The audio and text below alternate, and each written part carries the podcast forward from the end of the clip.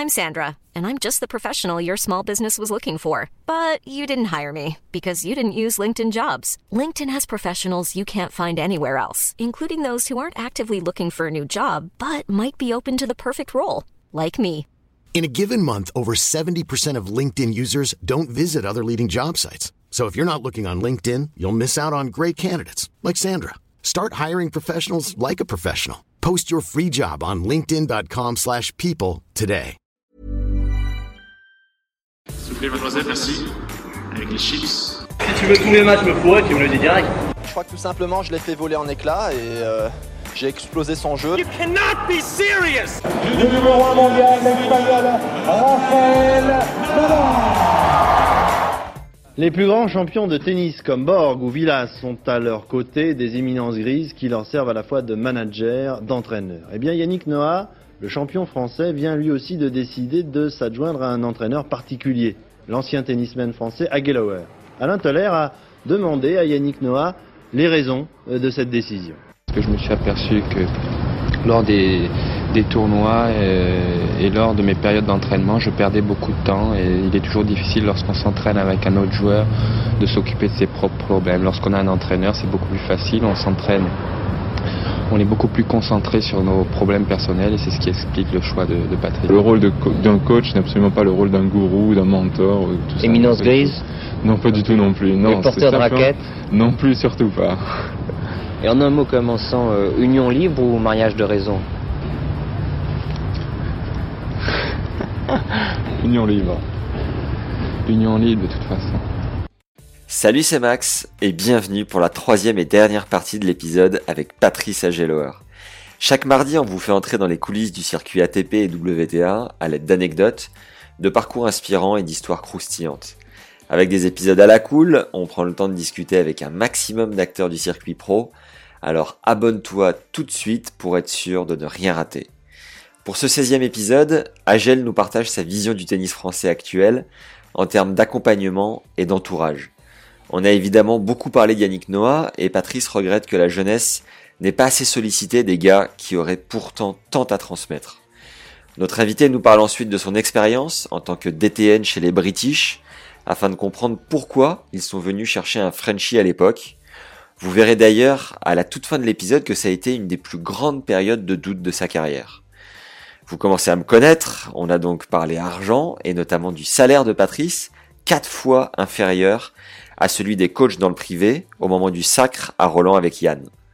Puis on a terminé en roue libre grâce aux questions de fin, communes à toutes les interviews, qui permettent d'élargir le cadre tennistique et de comprendre que Patrice a tout simplement eu 15 vies.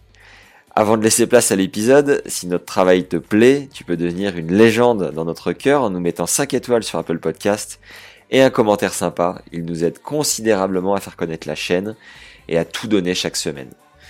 Et si tu fais partie des tout meilleurs, t'auras noté qu'on a lancé la chaîne YouTube Tennis Légende Podcast sur laquelle on publie de courts passages de chaque interview. C'est un peu la bible de notre podcast, alors file t'abonner pour être notifié à chaque nouvelle vidéo. Place à notre 16e épisode, bonne découverte et bonne écoute à tous.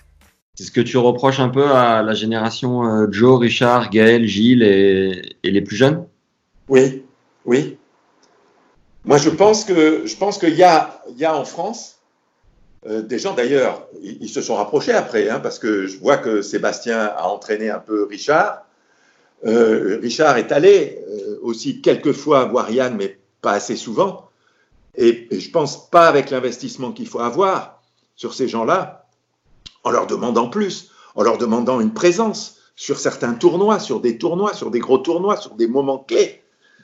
Moi, je me dis, c'est important. Même les filles aujourd'hui, je me dis, mais c'est pas normal. C'est pas normal, quoi. Que je me dis, oui, Caroline Garcia, j'adore Caroline, moi. J'adore son jeu. Caroline demande à d'autres. Caroline va voir Amélie, va voir euh, je sais pas qui, va voir, il y a des tas de personnes qui peuvent t'aider. Et aider le papa, aider, mais, mais, mais, faire appel aux autres, c'est pas, c'est pas, euh, tout d'un coup, c'est quoi On rabaisse son ego quand on va voir les autres? J'ai pas l'impression parce que tu vois, elle va à l'académie de, de Rafa, voir le l'oncle, Oui, donc quelque ben part, oui. elle quand même Elle a attendu combien de temps? Elle a attendu combien de temps pour y aller? Elle a quel âge maintenant? Bah ouais, il y a du temps qui est passé, ouais. Ben, j'espère euh, qu'elle va, qu'elle va pas, et que c'est pas que le papa qui va s'occuper d'elle, qu'elle va discuter avec avec l'oncle de Nadal et qu'elle va essayer de faire des choses. Et puis, mais ce qu'il faut après, c'est que peut-être ces gens-là soient présents sur certains tournois avec le papa. Qu'est-ce que tu as appris de ton expérience de DTN chez les British? Ah, j'ai appris, j'ai appris beaucoup de choses, si tu veux. J'ai eu l'impression de me retrouver euh, dans la situation que j'ai découvert quand euh, j'ai débarqué du Maroc en France. Ah oui. Où euh, il n'y avait absolument rien. C'est-à-dire que la fédération existait, bien sûr, avec le tournoi de Wimbledon et tout ça, mais dans les clubs, il n'y avait rien. Les écoles de tennis étaient inexistantes. Tu n'avais pas d'école de tennis. Les écoles de tennis qui existaient, parce que j'ai fait le tour, hein, on m'a dit, tiens, là-bas, il y, a, euh, il y a une école de tennis qui est super, il y a 150 jeunes. Oh, je me dis, c'est formidable, enfin, je vais pouvoir y aller, donc j'y vais. Et je, vois donc les coachs qui sont là-bas, et je commence à discuter avec eux, je dis, comment ça se passe? Et me dit, ben, on a fait des cycles, donc on en a 50 euh, qui viennent et qui vont faire 10 séances. Après, on va en avoir 50 autres qui vont venir, qui vont faire 10 séances. Et donc, 10 séances, c'est 10 semaines. Et donc, il y en a 50 qui venaient faire 10 euh, fois une heure et c'était fini. Ciao, vous vous débrouillez après. Après, il y en avait 50 autres. Donc, ils avaient eu dans l'année 150 joueurs, mais il y en avait en fait que 50 qui avaient eu 10 heures, quoi. Donc, c'était, il y avait, c'était, les écoles de tennis étaient inexistantes. Et quand, euh, ben, je leur ai dit, écoutez, enfin, nous, on a une chance inouïe en France, déjà pour la vie des clubs, parce que bah, les gens qui jouent au tennis, il faut bien leur apprendre à jouer. Donc, les, les, les futurs membres des clubs, eh ben, il faut bien qu'ils apprennent à jouer. Donc, ils apprennent quand ils sont jeunes et après, ils viennent jouer. Non, eux, ils faisaient un tennis pour adultes. Donc, c'est des gens qui sont, euh, voilà, adultes, qui veulent un peu se détendre, qui prennent des leçons individuelles et qui ensuite vont euh, dans les clubs. Et puis, les clubs sont tous super, super luxe et tout ça. On y va manger, c'est social. Et puis, on fait des doubles. Ça joue en double les dimanches, c'est les doubles, voilà, tout s'arrête pour prendre le thé et tout ça. Enfin, c'est, je découvre ça. Donc, je leur, je leur, dis, mais il faut maintenant que dans les clubs, il y ait des écoles de tennis. Donc, pour qu'il y ait des écoles de tennis, il faut qu'il y ait des enseignants. Est-ce qu'il y a des diplômes? Ben non. Les gars passaient des diplômes en, trois jours, ils avaient leur diplôme. Donc, c'était rien, quoi, comme diplôme. Comme aux États-Unis, hein, c'était comme ça.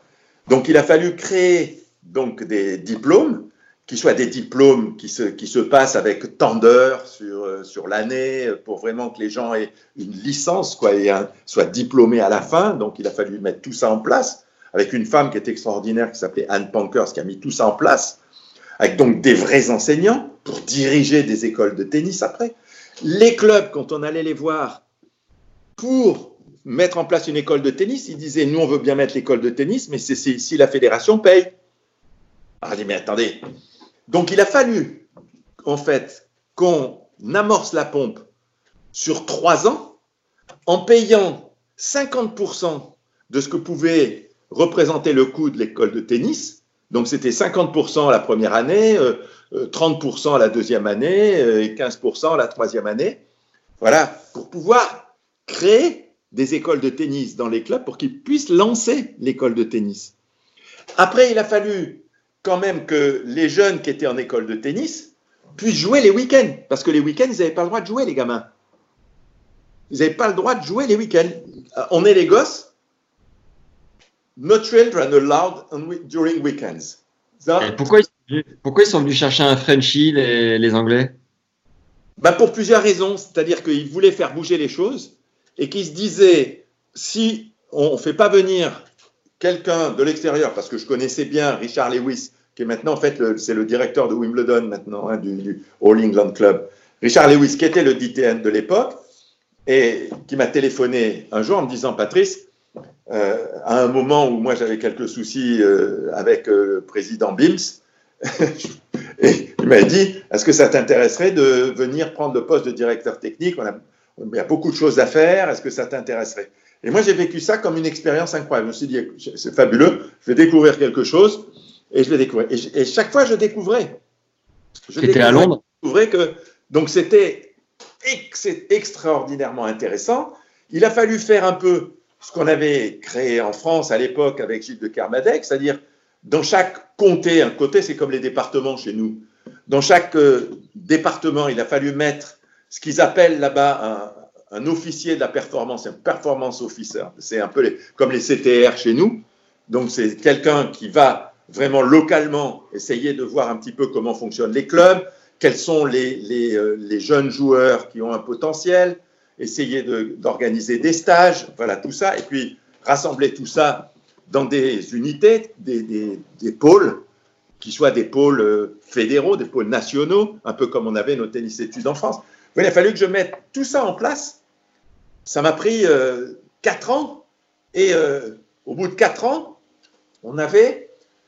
Alors, le, le, le point de départ, c'est de dire il faut qu'on puisse avoir 500 clubs en, France, en, Grande-Bretagne, où il y a des écoles de tennis, avec enseignants, avec euh, enfin, école de tennis, un peu modèle. Et quand je suis parti, il y en avait pas tout à fait 250. Mais j'étais plutôt content de voir déjà que ça se mettait en place. On avait pu mettre des officiers, euh, voilà, des, CTR, disons, dans presque tous les comtés. Donc il y avait un peu tout, ça qui se mettait en place, disons, un peu le voilà, on mettait les graines, les graines du, fonctionnement en place. Et je, suis parti pour plusieurs raisons. La, première raison, c'est que j'ai un, souci familial, euh, bien sûr, avec ma fille, bon, peu importe. Euh, un souci de santé. Et puis j'avais, euh, en même temps, Guy m'avait rappelé, m'avait dit, écoute, Pat, on a Thierry Tulane, là, qui est maintenant sur Sébastien Grosjean, et dans les critères pour entraîner l'équipe de Coupe Davis depuis un certain temps, il fallait être un coach, mais un coach euh, qui n'entraînait pas un joueur français, qui n'entraînait pas de joueur du tout d'ailleurs. Donc euh, Guy me dit, écoute, euh, voilà, moi il n'y a que toi, donc il faut que tu reviennes parce que voilà, il y a Sébastien, il y a, y a Clément, il y a Grosjean, tout ça, et voilà, et donc ils veulent que tu reviennes parce que tu représentes quelqu'un qui entraîne personne autour et puis tu as l'expérience Davis, tout ça. Donc je lui écoute, je lui écoute, ça, ça, tombe bien, mais je dis, moi je veux que ce soit toi, mon patron, je veux pas que ce soit avec Christian Bims parce que j'étais parti avec ce Christian, tout ça. Donc, ok. Et en même temps, c'est Jean-Claude Massias qui était DTN, qui est mon pote de toujours, Jean-Claude. Et Jean-Claude m'a dit, écoute, en même temps, on va mettre en place un diplôme d'entraîneur dit fédéral, entraîneur fédéral de haut niveau, c'est-à-dire que ce sont les gars qui sont déjà diplômés, qui ont DE, là, diplôme d'État, mais qui veulent aller sur le circuit. Et donc, on a mis en place avec Bernard Pestre un diplôme avec un, certain nombre d'heures, avec dix modules. Il y avait un module, si tu veux, qui était un module de psychologie, il y avait un module de communication, il y avait un module de biomécanique, il y avait, toi, il y avait dix modules comme ça qui permettaient aux, joueurs, aux joueurs du circuit, ex-joueur du circuit, qui voulait à nouveau entraîner sur le circuit, d'avoir des bases. Tu vois, et ça a super bien marché pendant plusieurs années. Puis après, bah, ça a disparu. Euh, bon, bah. Mais euh, c'était, super. Et moi, je, je m'en suis occupé avec Bernard et ça m'éclatait, ça. Tu vois, j'adorais faire ça parce que c'était bien ce que j'aimais, tu vois. C'était justement cette idée de, de, transmettre un peu l'expérience que j'ai vécue, quoi. J'ai lu qu'à l'époque, quand tu accompagnais euh, Noah, tu gagnais 15 000 francs par mois donc un, un poil plus que 2000 euros. Les coachs dans le privé touchaient quatre fois plus. C'était quoi, toi, ta vision de l'argent à cette époque-là et comment ça, comment ça a évolué? Ben, En fait, si tu veux, moi, j'avais mon salaire de prof de gym. Parce que j'étais pas payé par la fédération, moi, j'étais payé par le ministère. Ah oui. Si tu veux, j'étais mis gratuitement à la disposition de la fédération pendant, pendant ces dix années, tu vois, jusqu'en 84, quoi, jusqu'après que Yannick, euh, voilà, tu vois, que je suis parti. Mais, si tu veux, honnêtement, cette époque-là, les joueurs ne gagnaient pas l'argent qu'ils gagnent aujourd'hui. Moi, j'ai commencé avec les jeunes, si tu veux, ma vision, c'était, j'ai une chance incroyable de pouvoir être dans une fédération et de pas être, si tu veux, vraiment euh, j'ai bossé dans ce que j'aime, le tennis, dans une fédération, pouvoir m'occuper de joueurs de haut niveau et tout le truc, faire tout ça, pour moi, c'était fantastique. J'avais, si tu veux, j'avais fait ça pour ça, et toute cette formation pour ça.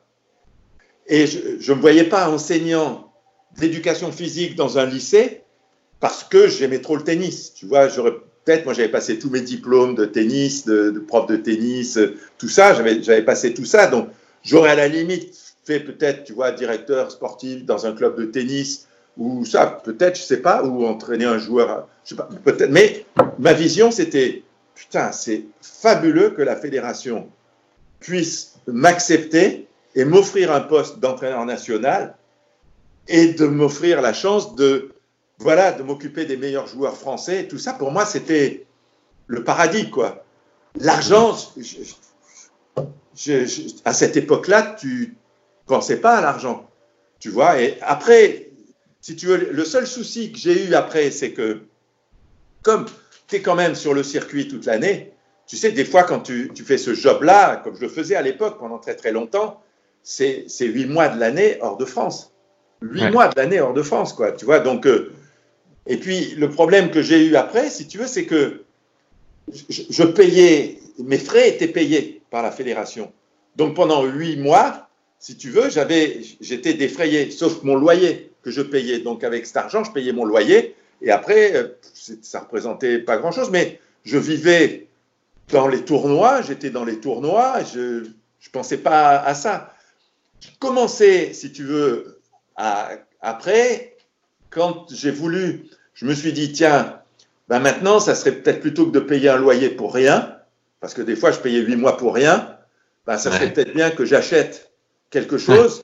Et, euh, et, donc, j'avais fait un emprunt, et puis je, et il fallait que je rembourse l'emprunt, tu vois. Donc, euh, et là, j'ai eu à un moment donné, si tu veux, j'avais quelques soucis, j'avais, voilà, et puis ça me gênait de parler fric, parce que j'avais le sentiment d'être tellement, honnêtement, tu vois, et tu pourrais demander la même chose à Jean-Claude Massias qui était comme moi, j'étais tellement heureux de faire ce que je faisais, mais tellement que je, ne pensais absolument pas, si tu veux, à, à l'argent.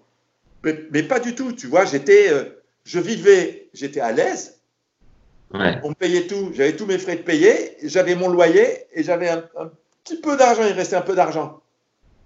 Pour moi, c'était formidable. En plus, je jouais avec des joueurs putain, qui jouaient bien. Mon seul objectif, c'était putain, il faut qu'ils progressent, il faut qu'ils progressent, il faut qu'ils progressent, c'est pas possible qu'ils progressent pas. C'était mes seules obsessions, c'était ça, tu vois, c'était de me dire putain, il faut que les mecs progressent parce que j'avais envie, si tu veux, de réussir. De réussir à ce que j'avais pas, moi, réussi à faire déjà, bien sûr, mais essayer de dire putain, il faut que je, voilà, il faut que je puisse apporter à ces mecs-là quelque chose, quoi. Je suis pas là à être avec eux que pour, euh, pour rien faire. Je veux, je veux les aider à progresser. C'était ça ma satisfaction et mes objectifs. C'était les progrès, tu vois, de ces, de ces gars-là. Et quand j'ai quitté, si tu veux, j'ai quitté, et là, Yannick m'a dit, bon, maintenant tu es dans le privé, euh, discute avec mon argent, pour que un, que aies, voilà que je puisse te verser quelque chose. Putain, je dis mais Yann, euh, qu'est-ce qu'il faut que je demande et tout ça? Il me dit, bah, ça me regarde pas que la demande, demande. De toute façon, je serai toujours d'accord. Et puis c'est l'agent de Yannick qui est venu me voir, qui m'a fait une proposition. J'ai dit oui tout de suite. Quel aurait été le truc, tu vois Ça représentait ouais. vraiment déjà déjà beaucoup pour moi. D'autant plus que j'étais directeur du centre de l'anglais qui m'amenait un salaire qui était très important pour moi parce que j'ai toujours eu, si tu veux, dans mon esprit, le souci de me dire que je pouvais dire à un joueur ciao, au revoir, et je retombais sur mes pattes. C'est-à-dire, je, disais, je disais ciao, au revoir aux gars quand j'entraînais à la fédération, j'étais entraîneur et je, je pouvais prendre n'importe quel autre joueur ou m'occuper de jeunes ou faire, j'avais 36 000 trucs à faire à la fédération partir dans un tennis études ou n'importe où, tout m'intéressait. Et quand j'ai travaillé dans ce centre, c'était ça aussi. Et les quelques fois où j'ai eu des discussions avec Yannick ou avec d'autres, c'est dire les gars, écoutez, moi, ça correspond pas à ce que je veux. Ciao, au revoir. Quand vous aurez envie et qu'on sera euh, comme on a l'habitude d'être, eh ben vous viendrez me chercher et ça sera, ça sera euh, banco et on repartira. Et donc j'avais cette, si tu veux, cette euh, bouée de sauvetage tu vois, qui était de ne pas dépendre financièrement des gars et de, pouvoir retomber sur mes Et moi, j'ai toujours eu ce souci de me dire, je ne veux pas être complètement, complètement à la merci du joueur pour justement ne pas céder en cas de situations qui sont des situations où ben, perte de motivation, ou bien le gars commence à faire des conneries, ou des trucs qui ne me plaisent pas, ou tout ça, que je puisse dire du jour au lendemain, ciao, au revoir, et je repars et je vais de l'autre côté. J'ai toujours eu très, très, très, très envie de, de ça. Et c'est pour ça que j'ai toujours défendu un petit peu, si tu veux, cet esprit aussi d'avoir des entraîneurs à plein temps à la fédération pour justement qu'ils puissent travailler avec les joueurs et avoir cette démarche de dire attendez, si vous faites pas ce qu'on vous demande, ciao, au revoir. Tu vois, et, et ça, je crois que c'est, c'est, voilà, c'est quand, euh, si tu veux, quand euh, je, je, vois aujourd'hui les choses ont complètement changé parce que quand tu es entraîneur de haut niveau et que le joueur ne veut pas que tu sois justement attaché à une fédération ou un truc comme ça, bah, il, te, fait un contrat. Tu peux pas savoir le nombre d'histoires qu'il y a avec des joueurs qui sont bien payés, mais qui, euh, des fois, euh, euh, les contrats sont pas comme les joueurs espéraient. Donc, il y a des procès entre l'agent et le joueur et l'entraîneur, où il y a des trucs qui sont incroyables. Les choses ont évolué, peut-être, peut vraiment c'est normal, mais il y, a, beaucoup d'argent en jeu. Je crois que les, si tu veux, comme les joueurs gagnent beaucoup d'argent, mais c'est vrai que les entraîneurs aujourd'hui se font payer beaucoup plus cher qu'à l'époque, euh, où ça marche, où je te jette, et puis de toute façon j'en retrouverai un autre, hein, parce que, puisque je paye, et je paye euh, beaucoup, donc je vais en retrouver un, puisque c'est comme ça. Mais c'est cette notion-là, elle, quelque part, je me dis oui, euh, c'est bien, dire dans, l'évolution des choses que les joueurs gagnent plus d'argent, c'est bien que les entraîneurs gagnent plus d'argent, mais quelque part, je dis trop, c'est trop, et que ça peut créer des, vraiment des conflits qui sont des conflits qui, qui dépassent ou, qui qui peuvent nuire, si tu veux, à l'efficacité du, du, fonctionnement. Tu vois? Pour une bonne raison aussi, c'est que beaucoup plus qu'avant, tu as un personnage qui devient un personnage euh, central, c'est l'agent, aujourd'hui. Et tu as, il y a eu avant, mais c'était beaucoup moins important qu'aujourd'hui, tu avais, toi l'entraîneur, tu établis un, un, projet sportif, un programme sportif, avec voilà, des, moments qui sont des préparations, justement, ou des tournois secondaires qui peuvent pré préparer des tournois plus importants, par exemple sur telle surface, par exemple, tu prépares la terre battue ou le gazon et tout le truc. Donc, tu as, tu as ta vision globale avec des périodes de repos, des périodes de récupération éventuellement, on faisait à l'époque, si tu veux, des périodes de travail foncier, tu vois, sur les fins d'année. Tout, tout, tout, ça, on arrivait à le mettre en, place. Et tu as aujourd'hui l'agent qui arrive avec un programme économique et qui va te dire non, on va pas faire tel tournoi là, il faut mieux le faire là parce que j'ai une garantie ici. Là, j'ai une exhibition qui est là. Là, j'ai tel truc. Là, j'ai tout ça. Et puis, on ne peut pas refuser parce que les sommes, attention, c'est vachement important. Et puis, tac, tac. Mais, et toi, tu es l'entraîneur, tu dis maintenant, là, ça fait faire euh, cinq, ça fait faire six tournois de suite. En plus, j'ai un déplacement. Là, je fais un tournoi en, Argentine. Après, je fais un autre euh, en, en, Europe, après je repars aux États-Unis, après je fais, je fais en, en, en, trois semaines, je fais euh, tac, tac, tac, tac, tac, c'est des surfaces différentes. Oui, non mais attends, tu as vu la garantie là? Impossible de refuser, c'est un truc et tout ça. Et donc ils ont un pouvoir qui nuit au pro programme sportif, si tu veux, et ça c'est vraiment un problème. Ils te prennent aussi par des fois par des exhibitions ou des obligations, des sollicitations et tout le truc, des fois des temps sur ou tes périodes de vacances ou de récupération, et puis des périodes de foncière. Et on te rajoute des fois, parce que le calendrier est devenu complètement démentiel, que le classement est devenu obsessionnel, eh ben, le gars dit, ah, putain, mais là, attends, je vais plus être tête de série ici, donc il faut que je fasse trois tournois, quatre tournois d'affilée. Résultat des, des courses, tu t'aperçois, si tu veux, que encore beaucoup plus qu'avant, tu as des blessures, où tu as mmh. des gars qui sont fatigués, donc des contre-performances, des blessures et des blessures sérieuses. Et, je dis aujourd'hui, déjà, on a un vrai souci aujourd'hui, c'est que le calendrier mondial, personne n'est capable aujourd'hui de rassembler tout le monde et d'établir un calendrier qui soit un calendrier logique. Logique. qui soit un calendrier, si tu veux, qui préserve à la fois l'intégrité physique, morale du joueur, des joueurs, et qui puisse aussi préserver la qualité du spectacle, tout en les rémunérant suffisamment.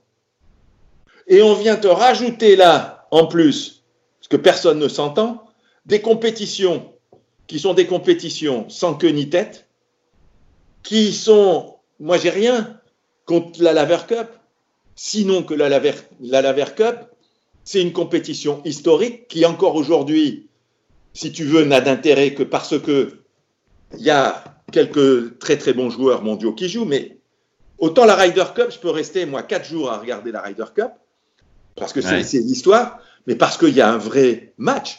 Mais quand tu as l'Europe qui joue contre les États-Unis, par exemple, et que tu as dans Europe, tu as Nadal, Federer, Djokovic, euh, il est où le match? Tu vas jouer contre qui? C'est où, c'est où l'intérêt? Tu vois, tu te dis quoi? Alors oui, tu vas jouer Federer, tu vas jouer Dame, mais c'est quoi?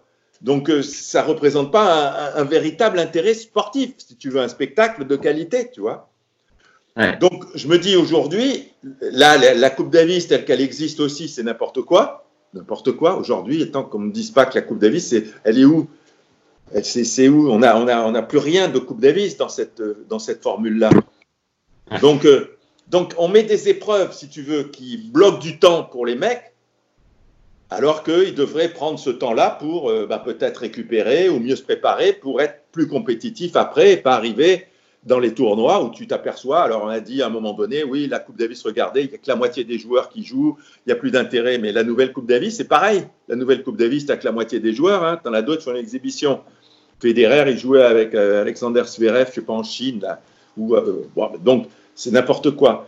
Donc euh, je, pense qu'aujourd'hui, si tu veux, il y a à revoir, puis on voit en plus, je dis, cette crise-là qui nous bousille tout aujourd'hui, elle aura peut-être peut-être un bénéfice, c'est que si à un moment donné, justement, eh bien, tous ces gens-là, tous ces, les directeurs de tournois, les directeurs de tournois du Grand Chelem, la Fédération internationale, l'ATP, la WA, tout, tout ce monde-là, vraiment puisse, à un moment donné, accepter de dire on va discuter. On va discuter et tout le monde va faire des concessions au bénéfice de la qualité du tennis et de la santé des joueurs. C'est ça qui est important. Sans quoi, on va vers n'importe quoi. Parce que là, les difficultés aujourd'hui, il va y avoir des difficultés financières qui vont faire réfléchir tout le monde. Hein. Tout le monde. Hmm. Donc il est temps, il est vraiment urgentissime. C'est pour ça que je suis un peu, bon, moi, j'aime bien sûr que j'aimerais que Roland Garros se joue et tous, mais je me dis, putain, est-ce que c'est le meilleur moyen de discuter avec tout le monde pour essayer de revoir tout? Il faut, il, faut, il faut tout revoir. Tout revoir. Parce qu'on part, dans, on part dans, dans tous les sens, là. Tu as été accompagné avec Lacoste toute ta vie? J'ai fait, euh, fait une entorse à Lacoste à, à un moment, si tu veux, euh, quand j'étais. Euh, où est-ce que j'étais quand j'étais chez Nike? Parce que j'avais un de mes très très bons amis qui est décédé malheureusement, qui a été nommé directeur chez Nike à une époque pendant deux ans. Deux ans. D'accord. J'avais quitté Nike, mais sans quoi j'ai toujours été un peu chez Lacoste. J'ai toujours été un fidèle de, de Lacoste. Aujourd'hui encore? Oui, aujourd'hui encore, bien sûr. Ouais, je les connais tous, si tu veux. Bon, c'est, c'est euh, même quand ça a été repris, euh, il y, a, y, a deux trois gars qui sont restés que je connaissais. Donc voilà, aujourd'hui, je suis toujours euh, voilà, tu sais, il me file quelques trucs, hein, c'est tout. Hein, je, je, suis Lacoste parce qu'il me file quelques trucs et puis j'adore, voilà, j'adore. Je, je, sais pas, c'est quelque chose que j'aime bien. J'aime bien, j'aime bien le crocodile. Voilà. Est-ce que tu te souviens de ta toute première dotation et de ce que tu as ressenti en la découvrant? Oh là là Tu sais, ma première dotation, je vais te dire, j'arrive du Maroc. Je suis junior.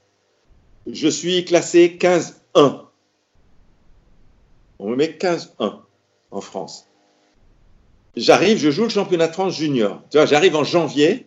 Le championnat de France junior, il est en, juillet, je crois. C'est en juillet ou août, je ne sais plus. Es. En janvier, je suis à Rochefort-sur-Mer. Il n'y a pas de terrain couvert. On a un garage qui est aménagé, comme je te disais tout à l'heure. Et, euh, et je joue avec le. Je, m'inscris au club. Le fils du président joue, et, pas, il doit être 30 ou 15-4, un truc comme ça. Il a le même âge que moi, c'est un copain, il s'appelle Jérôme Liozin. Il me dit, si tu veux, on joue une fois par semaine, on va dans le garage. euh, voilà, euh, mon père c'est le président du club, mais on peut le prendre, comme ça on joue un peu tous les deux et tout le truc. Bon, donc je joue une fois par semaine. Alors je jouais quasiment tout le temps à Marrakech, tous les jours, je quittais l'école et tac, bon. Je joue une fois par semaine. Donc je, je joue euh, mais le tennis l'hiver, euh, j'ai même plus envie de jouer à certains moments.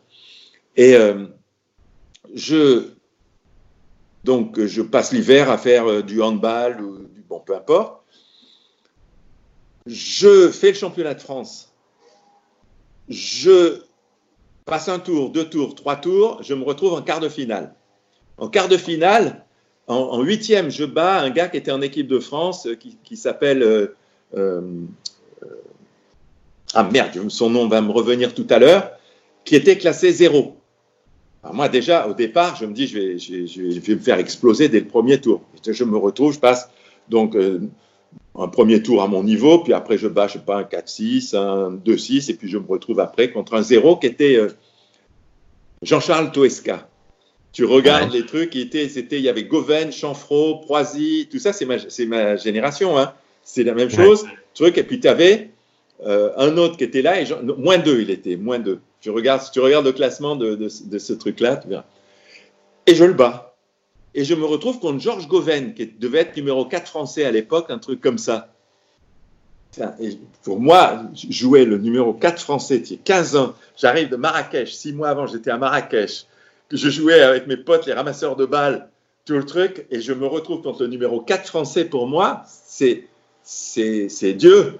C'est, je sais pas, tu vois, je, je suis seul, moi, personne ne me connaît. Et j'arrive pour jouer, et là, il y a le, DTN, Gilles de Carmadec. Il y a l'entraîneur de l'équipe de France qui est Robert Hayet. Il y a Georges Degnaud et il y a Jean-Paul Lotte. Ils sont là, autour de moi. Tous. À regarder ce petit gars, il ne savait même pas si j'étais euh, marocain ou français marocain. Enfin, il savait que j'étais français marocain, mais si j'étais blond, brun et tout le truc. Putain, je joue. Écoute, en plus, je joue pas mal. Et je fais un bon match contre Georges. Il me bat en 3-7. Mais je fais un bon match. Putain. Et donc, je, je, je sors de là. Tu vois, j'étais content. Putain, je dis, quel numéro 4 français? Je, je pensais prendre deux bulles. hein. Je sors de là. Putain, je me dis, c'est fou, quoi. J'ai- Et puis, en plus, devant les autres, là, bon. Et donc, euh, et Gilles de Kermadec vient me voir. Si tu veux, j'ai 17 ans. hein. Et il me dit, mais d'où tu viens? Et tout le truc et tout ça. Je dis Marrakech, ah bon, Marrakech, ah bah, bah, tac. Et il me dit, je vais t'inviter à un stage à l'INSEP. Tu vas faire un stage avec les, avec les meilleurs juniors français et tout ça. Et ça va être, ça va être euh, Robert Hayet et puis, euh, puis je sais plus qui, bon, peu importe, qui ont dirigé le stage. Putain, et moi, j'avais jamais fait de stage comme ça. Et on fait un stage et on reste là-bas, je sais plus, c'était trois ou quatre jours le footing le matin, et tu sais qui nous fait le footing? Mimoun. Mimoun. De ma vie, j'avais jamais fait un footing. On part dans le bois de Vincennes. Écoute, je fais, euh, je fais 500 mètres. Je me dis, mais je suis mort. Mais je suis mort. Je ne peux pas tenir. Donc les gars me lâchent. Je suis seul dans le bois. Je ne sais même plus où, est- les- où sont les bâtiments et tout le truc. Je suis paumé. Donc j'arrive et je, je- ah, tout le monde est là, tout le monde se marre et tout le truc. J'ai dit, putain, les mecs, je suis mort. Je suis mort, mort, mort. Et donc, euh, ça, c'était le footing, la, mi- la mise en train. Et il me dit, ben, écoute, ça, servira d'échauffement parce que cet après-midi, on a un 1500 mètres. Ah, putain, en test. Oh, putain, on faisait les tests physiques. Oh, putain. Et là, je me retrouve à faire les tests physiques l'après- l'après-midi. 1500 mètres, j'ai fait 300 mètres. Et j'aurais dit, je peux pas. Voilà. Après, on a fait des tests de sprint. là-dessus. Tu sais, tu faisais des tests de sprint, on faisait des sprints sur 10 mètres, tu vois, pour euh, prenez ton temps sur 10 mètres, pour l'explosivité et tout ça. J'ai repris mon train après trois jours, je pouvais plus monter dans le train. J'arrivais pas. J'avais, putain, j'ai- j'avais mal partout. Je te jure, il m'a fallu une semaine pour récupérer. J'étais cuit. Bon, ils m'ont plus jamais réinvité. J'ai jamais été réinvité. Mais bon, ça m'a donné un, un aperçu de ce qu'il faisait. Puis après, bah, je suis devenu pote avec, avec tout le monde. Après, j'ai, j'ai fait mes championnats, tu sais, locaux. Bon, je suis monté, je suis monté, à, bah, je suis monté, je crois, j'ai fait 15-1, 0. One size fits all seems like a good idea for clothes until you try them on. Same goes for healthcare. That's why United Healthcare offers flexible, budget-friendly coverage for medical, vision, dental, and more. Learn more at uh1.com. Oh. Après, j'ai fait, euh, j'ai dû faire moins quelque chose. Et puis, j'ai fait, quand euh, j'ai été à l'INSEP, là, j'étais à Vincennes. Et là, je suis tout de suite monté à moins 15, tu vois. Donc, voilà, donc j'étais dans l'équipe de Vincennes. Et, la dotation, la question, la question. Donc, ah oui, alors la dotation. Ah oui, oui, la dotation, c'est ça, parce que moi j'arrive avec mes raquettes du Maroc, hein, j'avais mes raquettes du Maroc, et j'arrive, et là, il y a un mec qui me voit jouer, qui tenait un magasin à Hauteuil, et euh, ce mec vendait des raquettes qui étaient les raquettes Marville. Et le mec, il s'appelait Pozzo di Borgo. Et c'était son magasin, Pozzo di Borgo, et il filait, il filait deux raquettes, deux raquettes neuves cordées, qui étaient une dotation.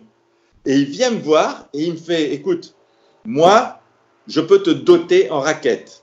Je lui dis, m'offrir des raquettes, moi je payais tout mon matos, hein, parce que c'est, m'offre des raquettes. D'accord, c'est quoi les raquettes? Eh bien, écoute, regarde, il y a un tel, un autre jeune qui joue, ça, c'est les raquettes Marville. Je dis, c'est fabuleux. D'accord, d'accord, je joue avec les raquettes Marville. Et il m'a filé deux raquettes avec des belles housses, si tu veux. Et avec, il m'avait donné des cordes aussi. Et je peux six cordages, je crois. Et il m'a dit, mais tu joues avec, hein tu... Et le truc, oh, bah oui, je joue avec, bien sûr. C'était ma première dotation. Excellent. C'est incroyable. Hein très bon. Très, très bon. Aujourd'hui, tu t'interviens comme euh, préparateur mental, non? Tu travailles un peu dans la préparation en fait, en fait, si tu veux, aujourd'hui, j'ai créé une société hein, donc, qui est, euh, s'appelle Patrice Ageloire Consulting.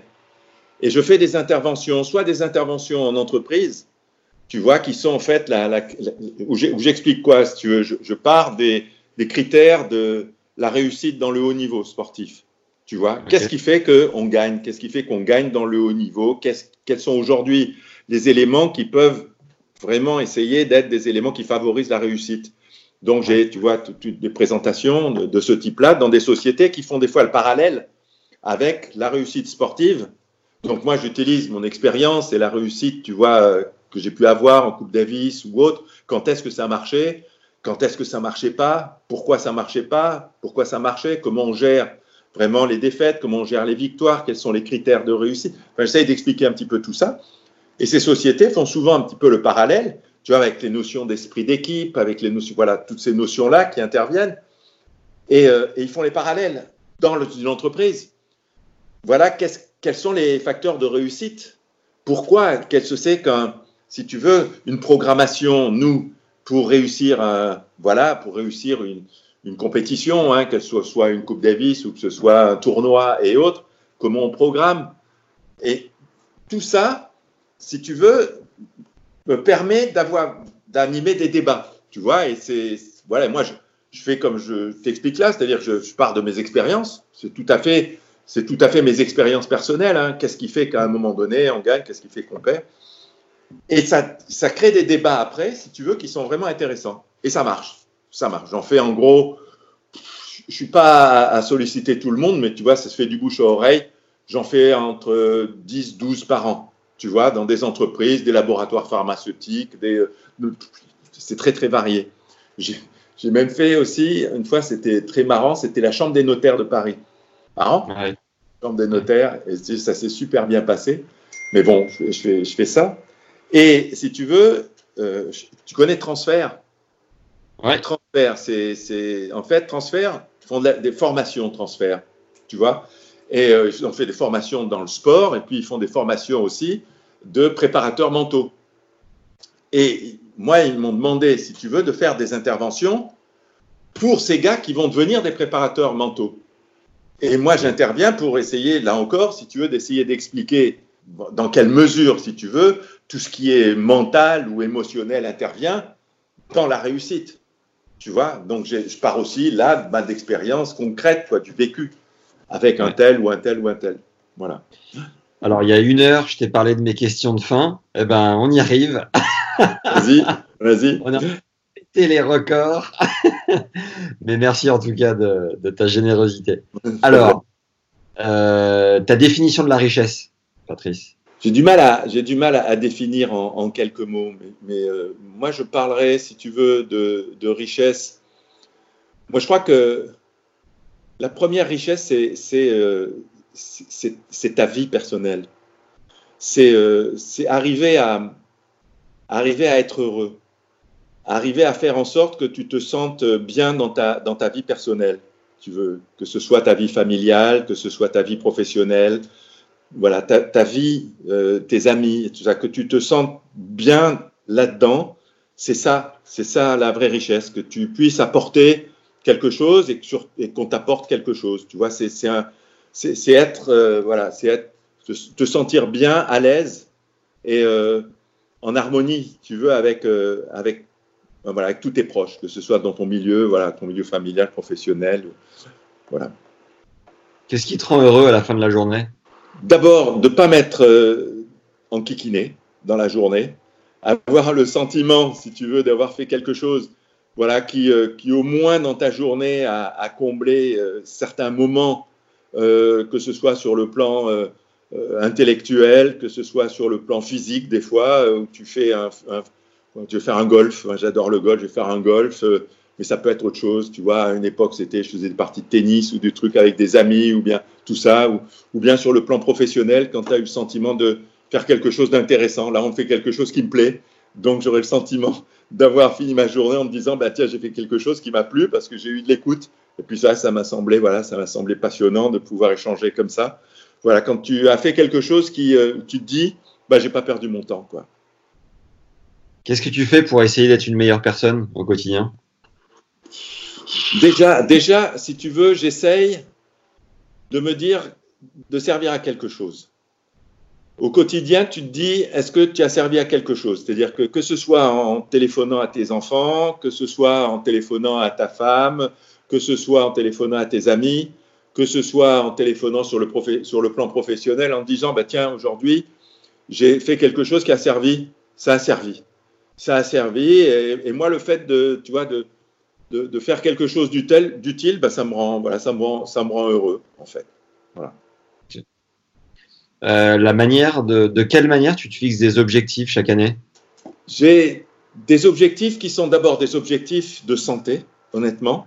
J'essaye, j'essaye de me maintenir aujourd'hui. Tu sais, plus, le temps passe, plus ta santé devient euh, importante parce que tu as de plus en plus de petits soucis, des petites douleurs par-ci, par-là.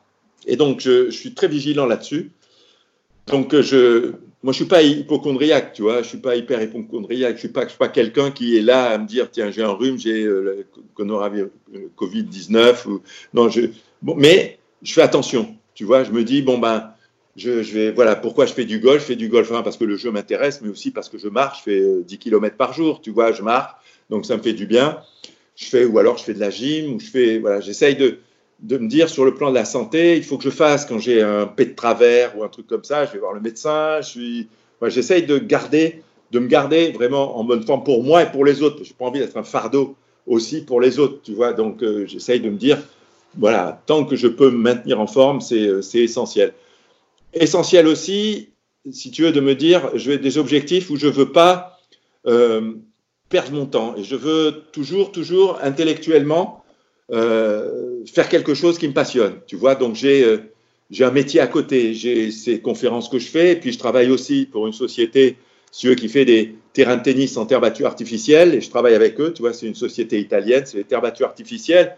C'est important le tennis en terre battue en France, si tu veux. Et donc, je travaille avec eux et je suis un peu l'ambassadeur de la marque. Donc, je rencontre soit des, différentes personnes dans les, dans les municipalités, que ce soit le maire ou le, si tu veux, ou le, l'adjoint au sport, ou bien euh, l'adjoint à l'urbanisme, ces gens-là, ou bien des présidents de clubs, ou bien des, des, enseignants dans le club, tu vois, pour euh, discuter de, notre produit, tu veux, et leur montrer la qualité de, notre produit. Donc ça, ça me passionne aussi parce que j'ai un intérêt aussi là-dedans, si tu veux, c'est le développement du tennis sur terre battue. Et puis je, je me bats, un, parce que j'ai aussi un contrat avec eux, Mais deuxièmement, c'est aussi, je fais partie, si tu veux, de, ça s'appelle le, le groupement des constructeurs de terrain de tennis en terre battue, le GCTTB. Tu vois? Ouais. Ça, c'est euh, tous les groupements, euh, tous les constructeurs de tennis en terre battue en France ont créé un groupement ensemble en se disant on veut développer le tennis sur terre battue en France. Et donc, pareillement, si tu veux, je suis une sorte d'ambassadeur pour le tennis en terre battue en France. Tu vois? Et pas que pour ma société, de manière générale. C'est-à-dire qu'il y a un mec d'une société X qui est concurrente de la nôtre, il peut me faire venir pour inaugurer un club où il y a, euh, il fait cinq terrains en terre battue, ou trois, ou deux, ou peu importe. Il me demande de venir, ben j'y vais. Dans le cadre de ce GCTB. Tu vois, voilà. Mais ça, ça m'intéresse, ça me plaît parce que je me dis, voilà, c'est utile, voilà, c'est utile. Comme tu adores le golf, le, le parcours le plus incroyable sur lequel tu as joué? Je crois que c'est un parcours en Australie où on a joué au milieu des kangourous. Et, euh, et, et ça, c'est absolument extraordinaire. Parce que tu joues et tu sais pas si tu vois. Chez nous, des fois, tu joues et puis tu te dis, euh, bon, euh, tiens, là-bas, il y a, euh, je sais pas moi, tiens, il y a, y a des pigeons ou bien il y a des mouettes ou bien il y a des trucs comme ça. Tu te dis, bon, attention à pas toucher les mouettes ou bien. Mais quand tu joues avec des kangourous, ça, c'était absolument incroyable. Et Guy m'a dit qu'il avait joué, lui, où il y avait un panneau. Attention, sur, le, sur un trou, il y avait un crocodile. Donc, ça, je ne suis pas allé. Mais les kangourous, j'ai joué, et ça, c'est quand même un truc assez, assez amusant. Quoi. Ouais, je crois Et c'est- c'est où euh, en France? Où je joue en France? Ouais. Moi, je joue dans plein de golf, mais je joue très, très souvent à Courson. D'accord. Courson, parce que ça fait partie, si tu veux, du groupement U-Golf, tu Ouais. sais, qui gère, euh, je sais pas, euh, 70 ou 75 golf ou 80 golf en France, si tu veux. Et, tout- et donc, je peux jouer dans tous ces golfs-là. Mais un de mes favoris, c'est Courson. Je joue quand j'ai ma maison, puisque j'ai une maison à Oulgat aussi, si tu veux. Quand je suis à Oulgat, je joue un petit peu au club d'Oulgat et beaucoup au golf de Cabourg aussi, qui est un golf fabuleux qui est au bord de la mer avec des trous, si tu veux, qui surplombent la, la plage de Cabourg. Donc là, c'est génial. J'adore, j'adore cet endroit. Ça a été repris en plus par, euh, par un, un gars euh, que, que j'adore, qui est un ancien professionnel et, euh, et qui fait les commentaires sur, euh, sur Canal. C'est Julien. Ah putain, je sais plus. Ma mémoire, ça, je vais dire- je vais te dire un peu plus tard. Le, pl- le plat que tu cuisines le mieux, Patrice? Écoute, euh, je crois que ce sont les pâtes. je suis pas un grand cuisinier, je me débrouille, mais je peux pas dire que j'ai un plat que je cuisine le mieux. Ah si, je sais faire un steak, je sais faire des œufs, je sais faire, euh, je sais faire du poisson. J'ai un poissonnier qui est formidable et j'adore le poisson, donc je fais des filets, j'achète des filets poisson.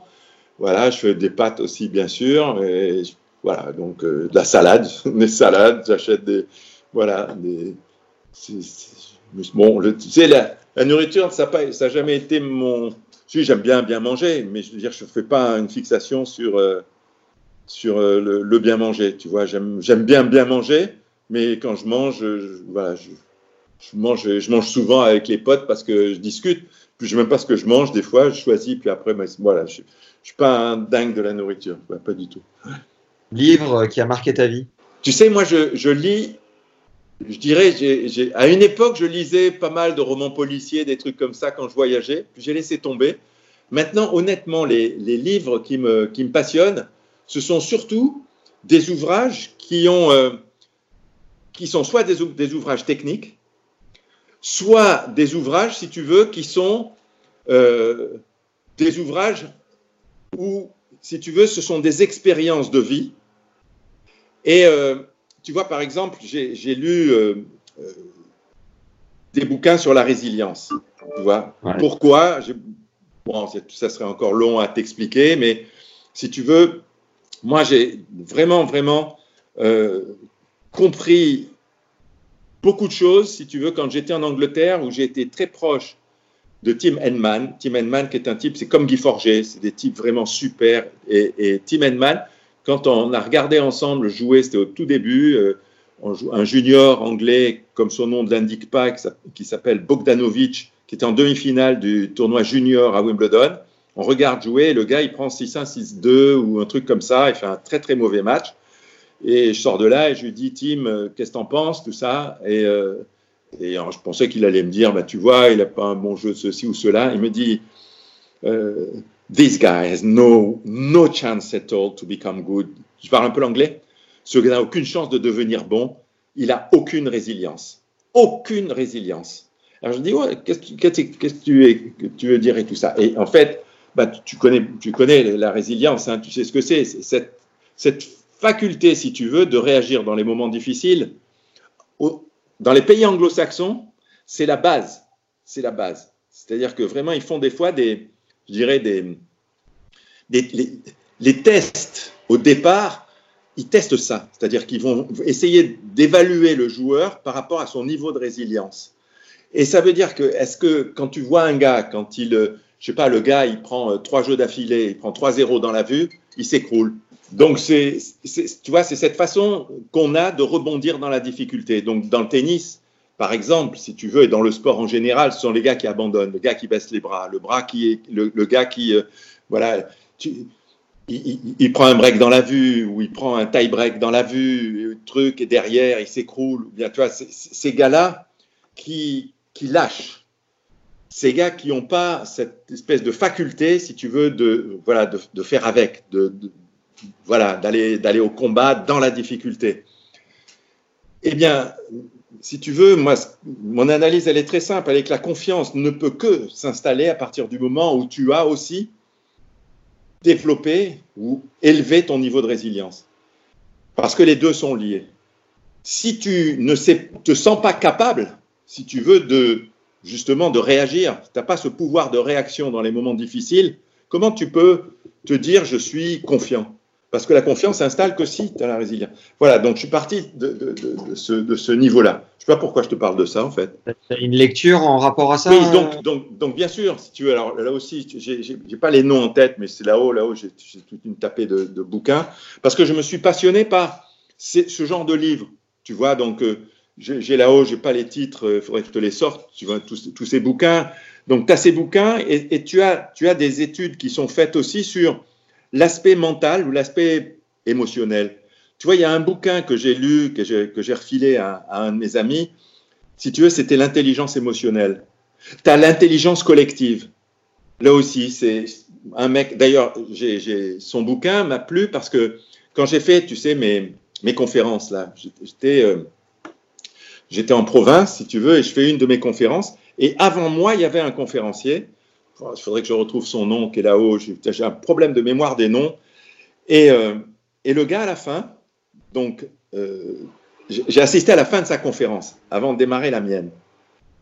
Et le gars, donc, termine et je me dis, mais putain, c'est fantastique là ce qu'il raconte. Et je lui dis, je, termine la conférence et je lui dis, écoute, moi je fais ma conférence et puis on se rencontre après. Il me dit, ben super, on peut bouffer ensemble ce soir et on se voit. Et il m'a parlé de son bouquin. Et il m'a parlé de son, de son expérience.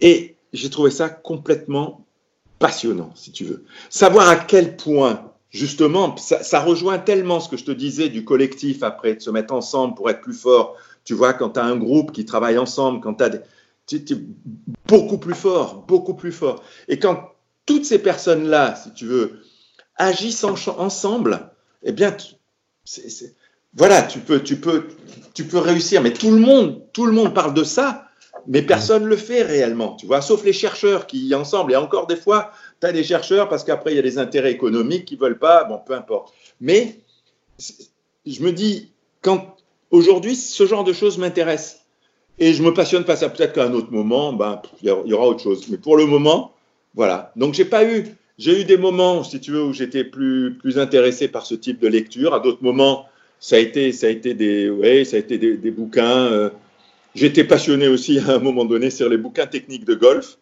Oui, j'ai regardé ça. J'ai une collection de bouquins de golf là-haut, t'as pas idée. Et euh, parce que ça m'intéresse, si tu veux, l'enseignement le, de golf comme, euh, comme l'enseignement d'une manière générale, tu vois, ça me passionne. Donc, voir un peu comment ils enseignent, euh, donc pas que la technique, mais voir un peu comment ils enseignent, les, les méthodes d'enseignement, ça me passionne aussi voilà, je suis plus, plus ça qui me, qui me passionne, qui m'intéresse. Voilà. Tu parlais tout à l'heure de concerts incroyables auxquels tu avais assisté avec Yannick. quel est le concert le plus dingue que tu fait de ta vie? Et quand on est allé voir Bruce Springsteen. C'était où? À Memphis. Un truc de dingue. Un truc de dingue. Moi, je suis pas, tu vois, moi, j'y allais, tout ça, parce que j'y allais avec Yann voir, voir les concerts à certains moments. Et, euh, là, ce type, ce type, c'est un phénomène. Mais que je dis phénomène. Moi, j'ai vu un mec, mais c'était c'est vachement, c'était prenant, tu vois. C'était vraiment le type. J'ai trouvé que, mais il avait un rythme, la musique était, mais c'était bien. Il y avait une ambiance de folie. J'avais adoré. On était allé voir euh, aussi. Euh, Pink Floyd? Ouais, les Pink Floyd, voilà, bien sûr, à Londres. À Londres, on était allé voir ça avec Yann. Là aussi, les Pink Floyd, c'était monstrueux, les Pink Floyd, c'était assez fantastique. Puis il y en a eu d'autres, mais je me souviens plus trop. Les, les titres à New York, on était allé voir aussi un concert. je ne sais plus qui c'était, peu importe. Est-ce que tu fais de la méditation? Non. Ok. Euh, la plus grosse période de doute de ta vie, c'était quand? J'ai eu une période où j'ai eu euh, un peu de doute sur mes capacités, euh, surtout si tu veux, c'est quand j'ai débarqué en Angleterre. Je débarque en Angleterre où j'avais un anglais qui est un anglais pratique. J'avais un anglais pratique, si tu veux. Et quand je me retrouve en Angleterre, je suis dans un autre monde, complètement. Tout se passe par téléphone, tout se passe en anglais, bien sûr, bien sûr. Personne ne parle français. Je me retrouve dans une fédération que je ne connais pas, où j'ai dû bosser comme un fou pour améliorer mon anglais, dire tous les jours, tous les soirs, si tu veux, je me tapais, j'avais un cours particulier de une heure et demie, et puis après, chez moi, je bossais encore. Et si tu veux, j'ai eu des réunions où j'ai eu des petites réunions, puis après j'ai eu des réunions plus importantes. Après j'ai eu des, si tu veux, des, des, interviews en anglais, des interviews au bord des cours, en anglais, avec des gars qui parlent à toute vitesse, si tu veux, qu'on n'a rien à foutre que tu sois français ou pas, et qui parlent à toute vitesse. Et honnêtement, pendant quelques mois, j'ai été dans le doute. Je me suis dit, je vais pas pouvoir faire mon job c'est très très compliqué parce que j'ai ce problème de, si tu veux, de langage qui me bloque.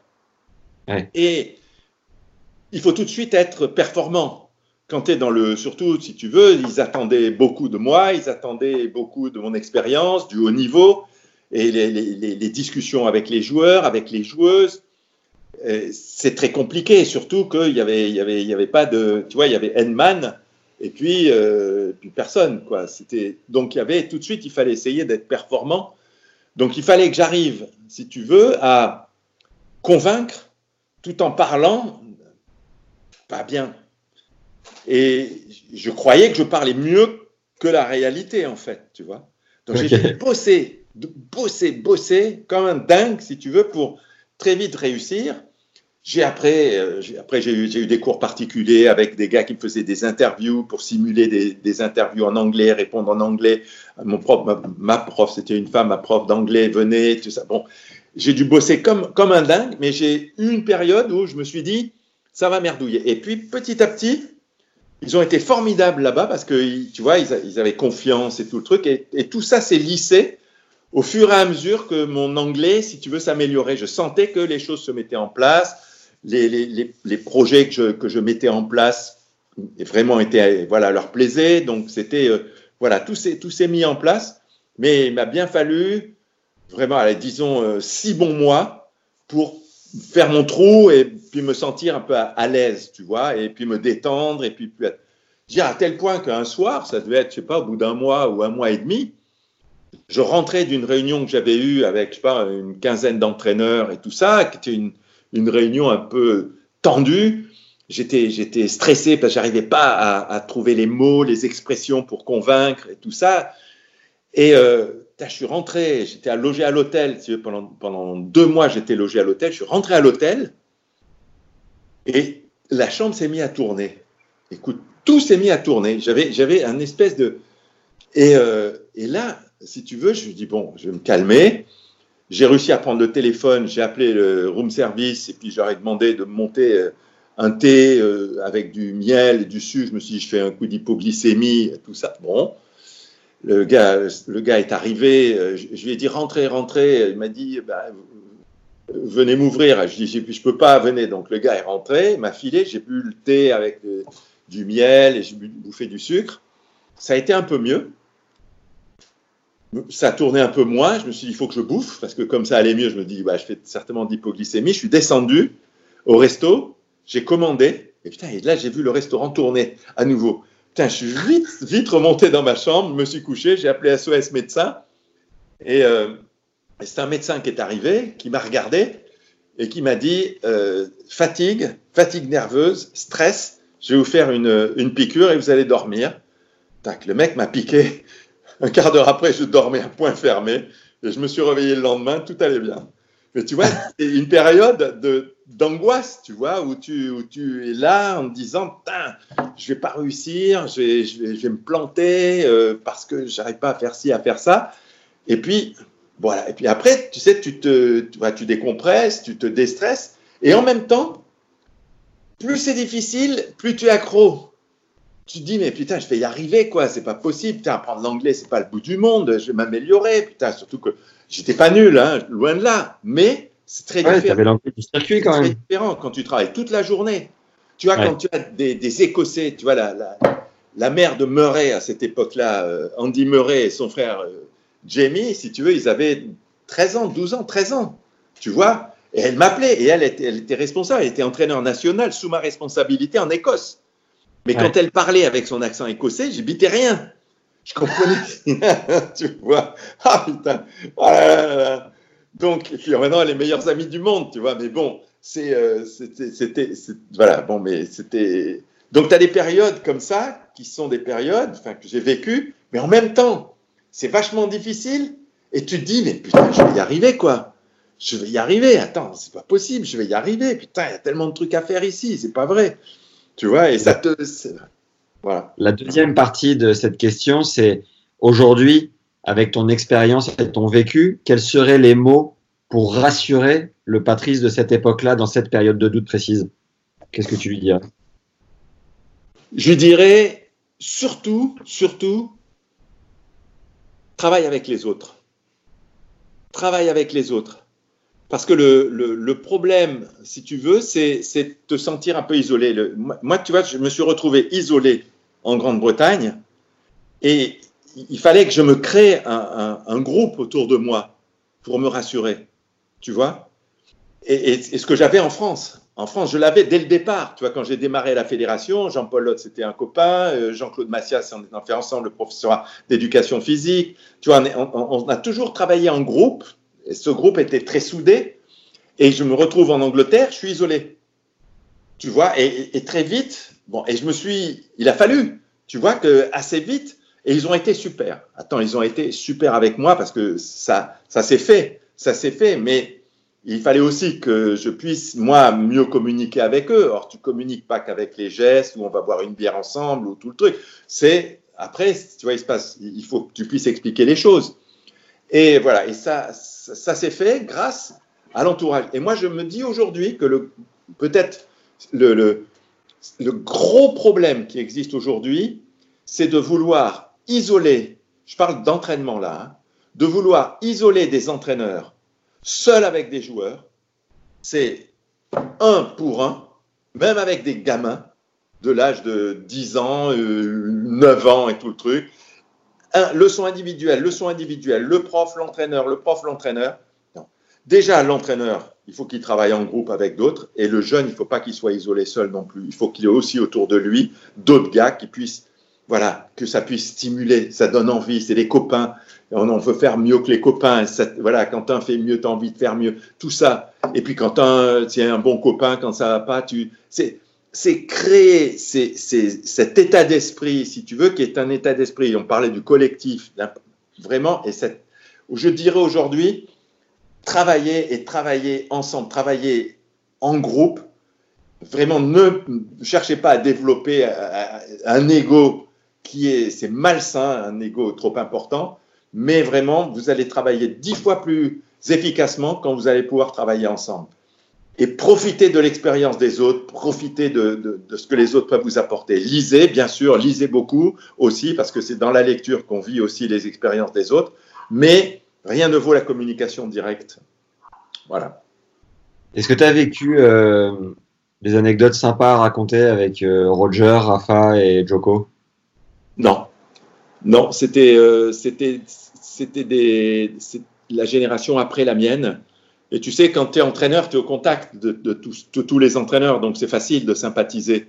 Mais quand tu es ouais. directeur technique, si tu veux, d'une fédération et tout le truc, tu as moins de contact avec ces gens-là.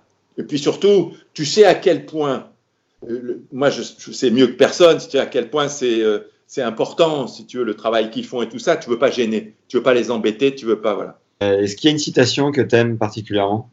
On joue avec son corps, on gagne avec sa tête et son cœur. Ça, c'est quelque chose, si tu veux, j'y crois très très fort, tu vois, à ça. Et ça, ça, ça s'applique au sport, mais ça s'applique à beaucoup de choses. À beaucoup de choses. Tu vois, quand je, quand je fais cette citation, quand je suis dans mes, dans mes réunions là avec des, des entreprises, chefs d'entreprise, je leur dis, ça, c'est quelque chose, essayez vraiment de vous le dire aussi. C'est vraiment essentiel de se dire à un moment donné, mais c'est pas que ma technique, quelle qu'elle qu soit gestuelle dans le sport ou qu'elle soit après des techniciens, tu en as dans, dans, tous les domaines. Mais après, c'est le côté votre mental et vos émotions qui vont vous aider à mieux fonctionner, à être plus performant. Parce que sans quoi, si, si tu n'arrives pas à maîtriser tes émotions, tu, tu deviens plus performant. Tu sais, très très vite, tu t'aperçois que quand tu as la trouille, par exemple, eh ben, tu es inhibé. Tu n'oses plus communiquer, tu n'oses plus rien faire. Et là, tu t'isoles et euh, voilà. À partir de là, tu es plus efficace et puis euh, tu, tu, voilà, tu te perds. Quoi. Mais j'en ai d'autres aussi, donc je te trouverai ça. Une personne que tu nous recommandes d'avoir ici sur ce podcast et que tu pourrais nous aider à convaincre? Ah ben, il y a mon, la personne avec qui j'ai fait toute ma carrière, qui est Jean-Claude Massias. Ok. Il a été Jean-Claude, si tu veux, c'est le DTN qui a duré le plus longtemps à la fédération, une dizaine d'années ou, même plus, tu vois. Et pendant ces années-là, il y a eu tous les titres, quoi. Il y a eu plein de titres. On a gagné plein de titres. Et Jean-Claude était DTN, il a un parcours aussi assez différent du mien, tu vois. Euh, et il a entraîné les meilleurs, il était à l'INSEP, il a créé à l'INSEP, vraiment, il a fait de l'INSEP un truc qui était fabuleux où tous ces gars-là ont été là-bas, les, les Forgés, les Lecomte, et, euh, les, les, les Tulane, les Benavides, et puis d'autres, et puis d'autres, et puis d'autres. Bon, ben, merci euh, Patrice pour cette. Eh ben, merci, c'était long là. Hein? Super, un grand merci de ton temps et de ta générosité. Ben, merci à toi. À très bientôt. Si t'es arrivé là, alors un big, big merci d'avoir écouté l'intégralité de notre échange avec Patrice Ageloer. Tu peux vraiment nous rendre service en partageant tout de suite l'épisode à deux potes à toi et en inscrivant tes amis au podcast directement sur leur téléphone. Le bouche à oreille fonctionne à merveille. Pense à nous mettre 5 étoiles et un commentaire sympa sur Apple Podcast. C'est la plateforme numéro 1 pour nous aider à faire connaître la chaîne et avoir des invités qui nous font rêver. Vous avez encore choisi de sacrés blazes, mais un grand merci à Gaston 145 Xav, Ludo, Olivier Lamain Production, Romain de Creuse, Léa, Gaïa et Jen, de chacun et chacune nous avoir mis un commentaire qui nous va droit au cœur et nous, nous motive réellement à continuer. Tu peux aussi faire une story Instagram en taguant le compte Tennis Légende lorsque tu découvres un nouvel épisode, on te repostera illico. Avec Johan, le fondateur de Tennis Légende, on a aussi mis en place un compte Tipeee si tu veux nous soutenir. Entre la préparation, le tournage, le montage et la diffusion, chaque épisode représente environ 10 heures de travail. Tu peux nous encourager donc à tout donner chaque semaine à hauteur de 2 euros, soit un café par mois, ou plus si le cœur t'en dit. Le lien pour y accéder est dans la description de l'épisode. Et pour finir, si t'es pas au courant, on fait des t-shirts légendaires que tu peux trouver sur notre boutique en ligne, boutique.tennislegende.fr. T'as également le lien dans la description juste en dessous. Voilà, c'est tout pour cette semaine. On se retrouve mardi prochain. D'ici là, ne lâchez rien sur la diac de coup droit et à très vite. Ciao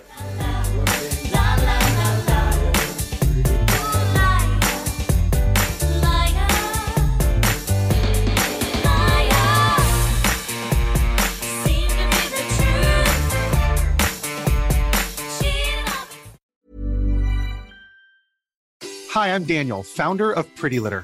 Cats and cat owners deserve better than any old fashioned litter. That's why I teamed up with scientists and veterinarians to create Pretty Litter. Its innovative crystal formula has superior odor control and weighs up to 80% less than clay litter. Pretty Litter even monitors health by changing colors to help detect early signs of potential illness. It's the world's smartest kitty litter.